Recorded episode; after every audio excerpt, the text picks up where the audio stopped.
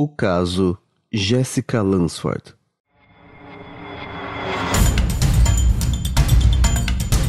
Jessica nasceu em 6 de outubro de 1995, na Carolina do Norte. Seus pais se divorciaram quando ela tinha um ano de idade e seu pai recebeu a sua custódia. Quase todos os que conheciam Jéssica a descreviam como uma menina tranquila, com um sorriso radiante. Jéssica queria se tornar uma cantora ou nadadora olímpica, ou quem sabe, estilista. Em 24 de fevereiro de 2005, o despertador de Mark Lansford, o pai de Jessica, tocou como de costume, às 5 da manhã. Começaria mais um dia de trabalho. O homem, de 42 anos, transportava cargas em um caminhão morava em uma casa pré-fabricada na Sonata Avenue, em Homosassa, na Flórida. Ele dividia a casa com seus pais, Ruth e Ark, além da sua filha, de 9 anos, Jéssica. Jéssica era uma filha muito afetuosa, chegando a ligar para o seu pai no trabalho apenas para dizer-lhe que o amava.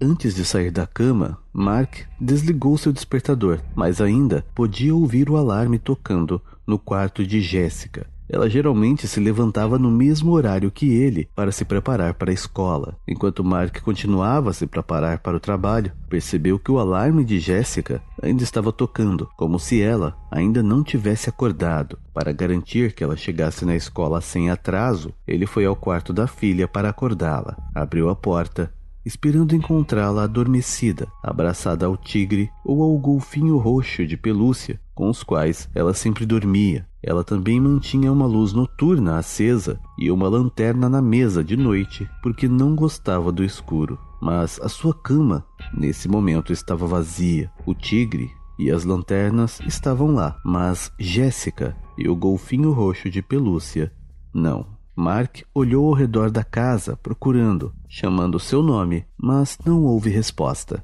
Jéssica tinha desaparecido e a porta da frente estava destrancada. Ele imediatamente ligou para o 91. A polícia local logo começou uma investigação. Amigos e familiares começaram a procurar a menina. A polícia, com cães farejadores, tentou rastreá-la, mas no final do dia, mesmo com todos os esforços, não conseguiram localizar Jéssica. No dia seguinte, as agências estaduais e federais se juntaram à busca e centenas de voluntários viajaram para Homosassa para ajudar a procurar. Depois de uma semana de busca, ainda não havia nenhum sinal de Jéssica. Mark e seus pais estavam ficando doentes de preocupação, tentando manter a esperança e dissipar os seus piores medos. Em um caso desse, a polícia verifica imediatamente todos os criminosos sexuais conhecidos na área, e no decorrer de sua investigação, os detetives descobriram que um dos criminosos conhecidos, John Evander Cowey, de 46 anos, não estava morando no endereço onde ele estava registrado, a casa de sua meia-irmã, Dorothy.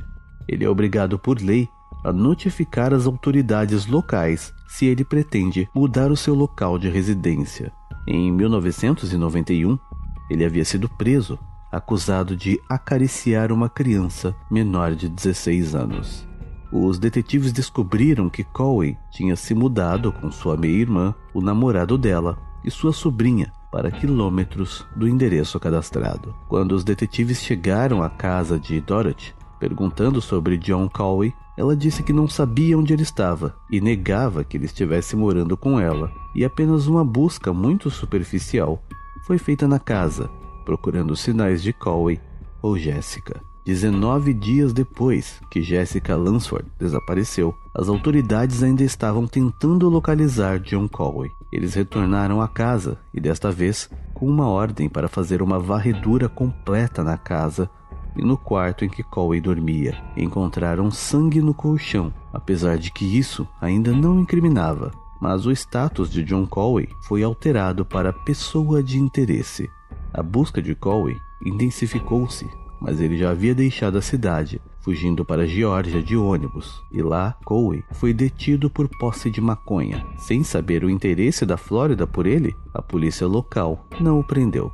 O desaparecimento de Jéssica tornou-se notícia nacional. Colway foi identificado como suspeito e o rosto dele foi exibido na televisão. Percebendo que era hora de seguir em frente, Colway fugiu para Augusta, a 100 quilômetros de onde estava, onde a polícia o prendeu por não identificar em seu cadastro no abrigo na Geórgia que tinha passagem na polícia como agressor sexual. Detetives de Homosassa chegaram a Augusta para entrevistar Colway, sempre muito agitado. Colway passou por várias horas de interrogatório. Ao longo da entrevista, ele sustentou que não sabia nada sobre o desaparecimento de Jessica Lansworth até que foi submetido ao teste de polígrafo, quando finalmente confessou. Com sua declaração gravada em vídeo, Colway admitiu que tinha entrado na casa dos Lansford por volta das três da manhã, em 24 de fevereiro. Achou Jéssica adormecida em sua cama. Ele a acordou e a ordenou que ela ficasse quieta e saísse com ele. De acordo com Colway,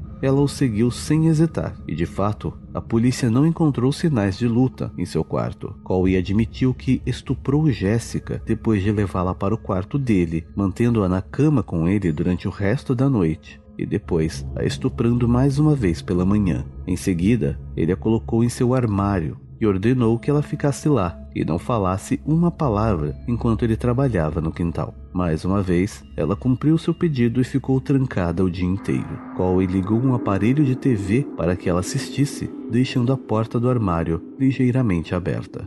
Ele disse que estava embriagado e drogado na noite em que ele a sequestrou e fez com que a menina urinasse num balde no armário para que seus companheiros de casa não soubessem que ela estava lá.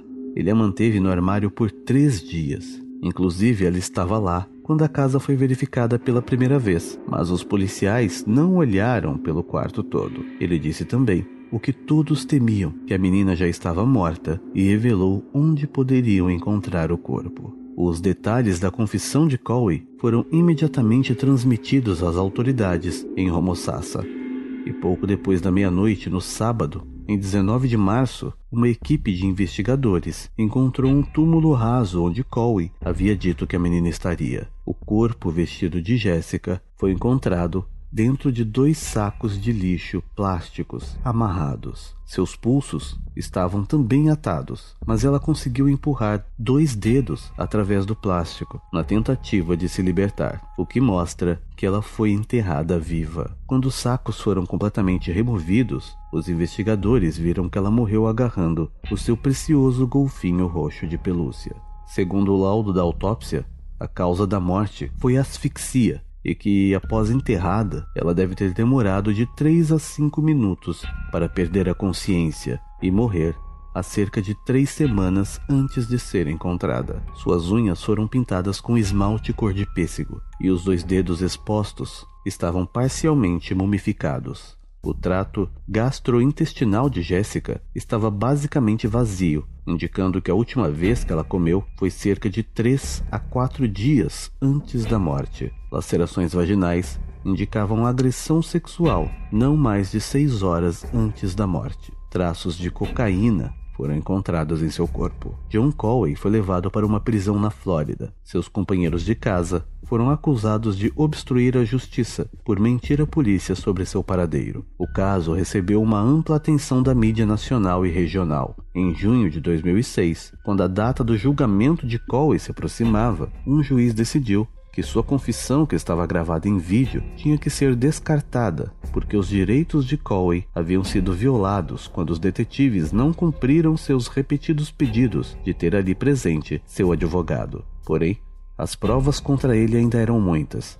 A promotoria incluiu como prova o DNA do sangue de Jéssica no colchão, onde também havia o sêmen de Colway e as impressões digitais de Jéssica encontradas dentro do armário. Investigadores e guardas da prisão onde Colway havia sido detido antes do julgamento declararam que após a sua prisão, Colway repetidamente admitiu os detalhes do assassinato. Insistiu que ele não queria matar a garota, mas entrou em pânico quando a polícia procurou por ela. Em 7 de março, o júri declarou Colway culpado de todas as acusações relativas à morte de Jessica Lansford, incluindo assassinato em primeiro grau, sequestro, roubo e abuso sexual. Ele foi condenado à pena de morte. Porém, em 30 de setembro de 2009, John Evander Colway morreu na prisão antes do dia marcado para sua execução, de causas não reveladas, mas fontes próximas afirmam que Colwyn tinha câncer.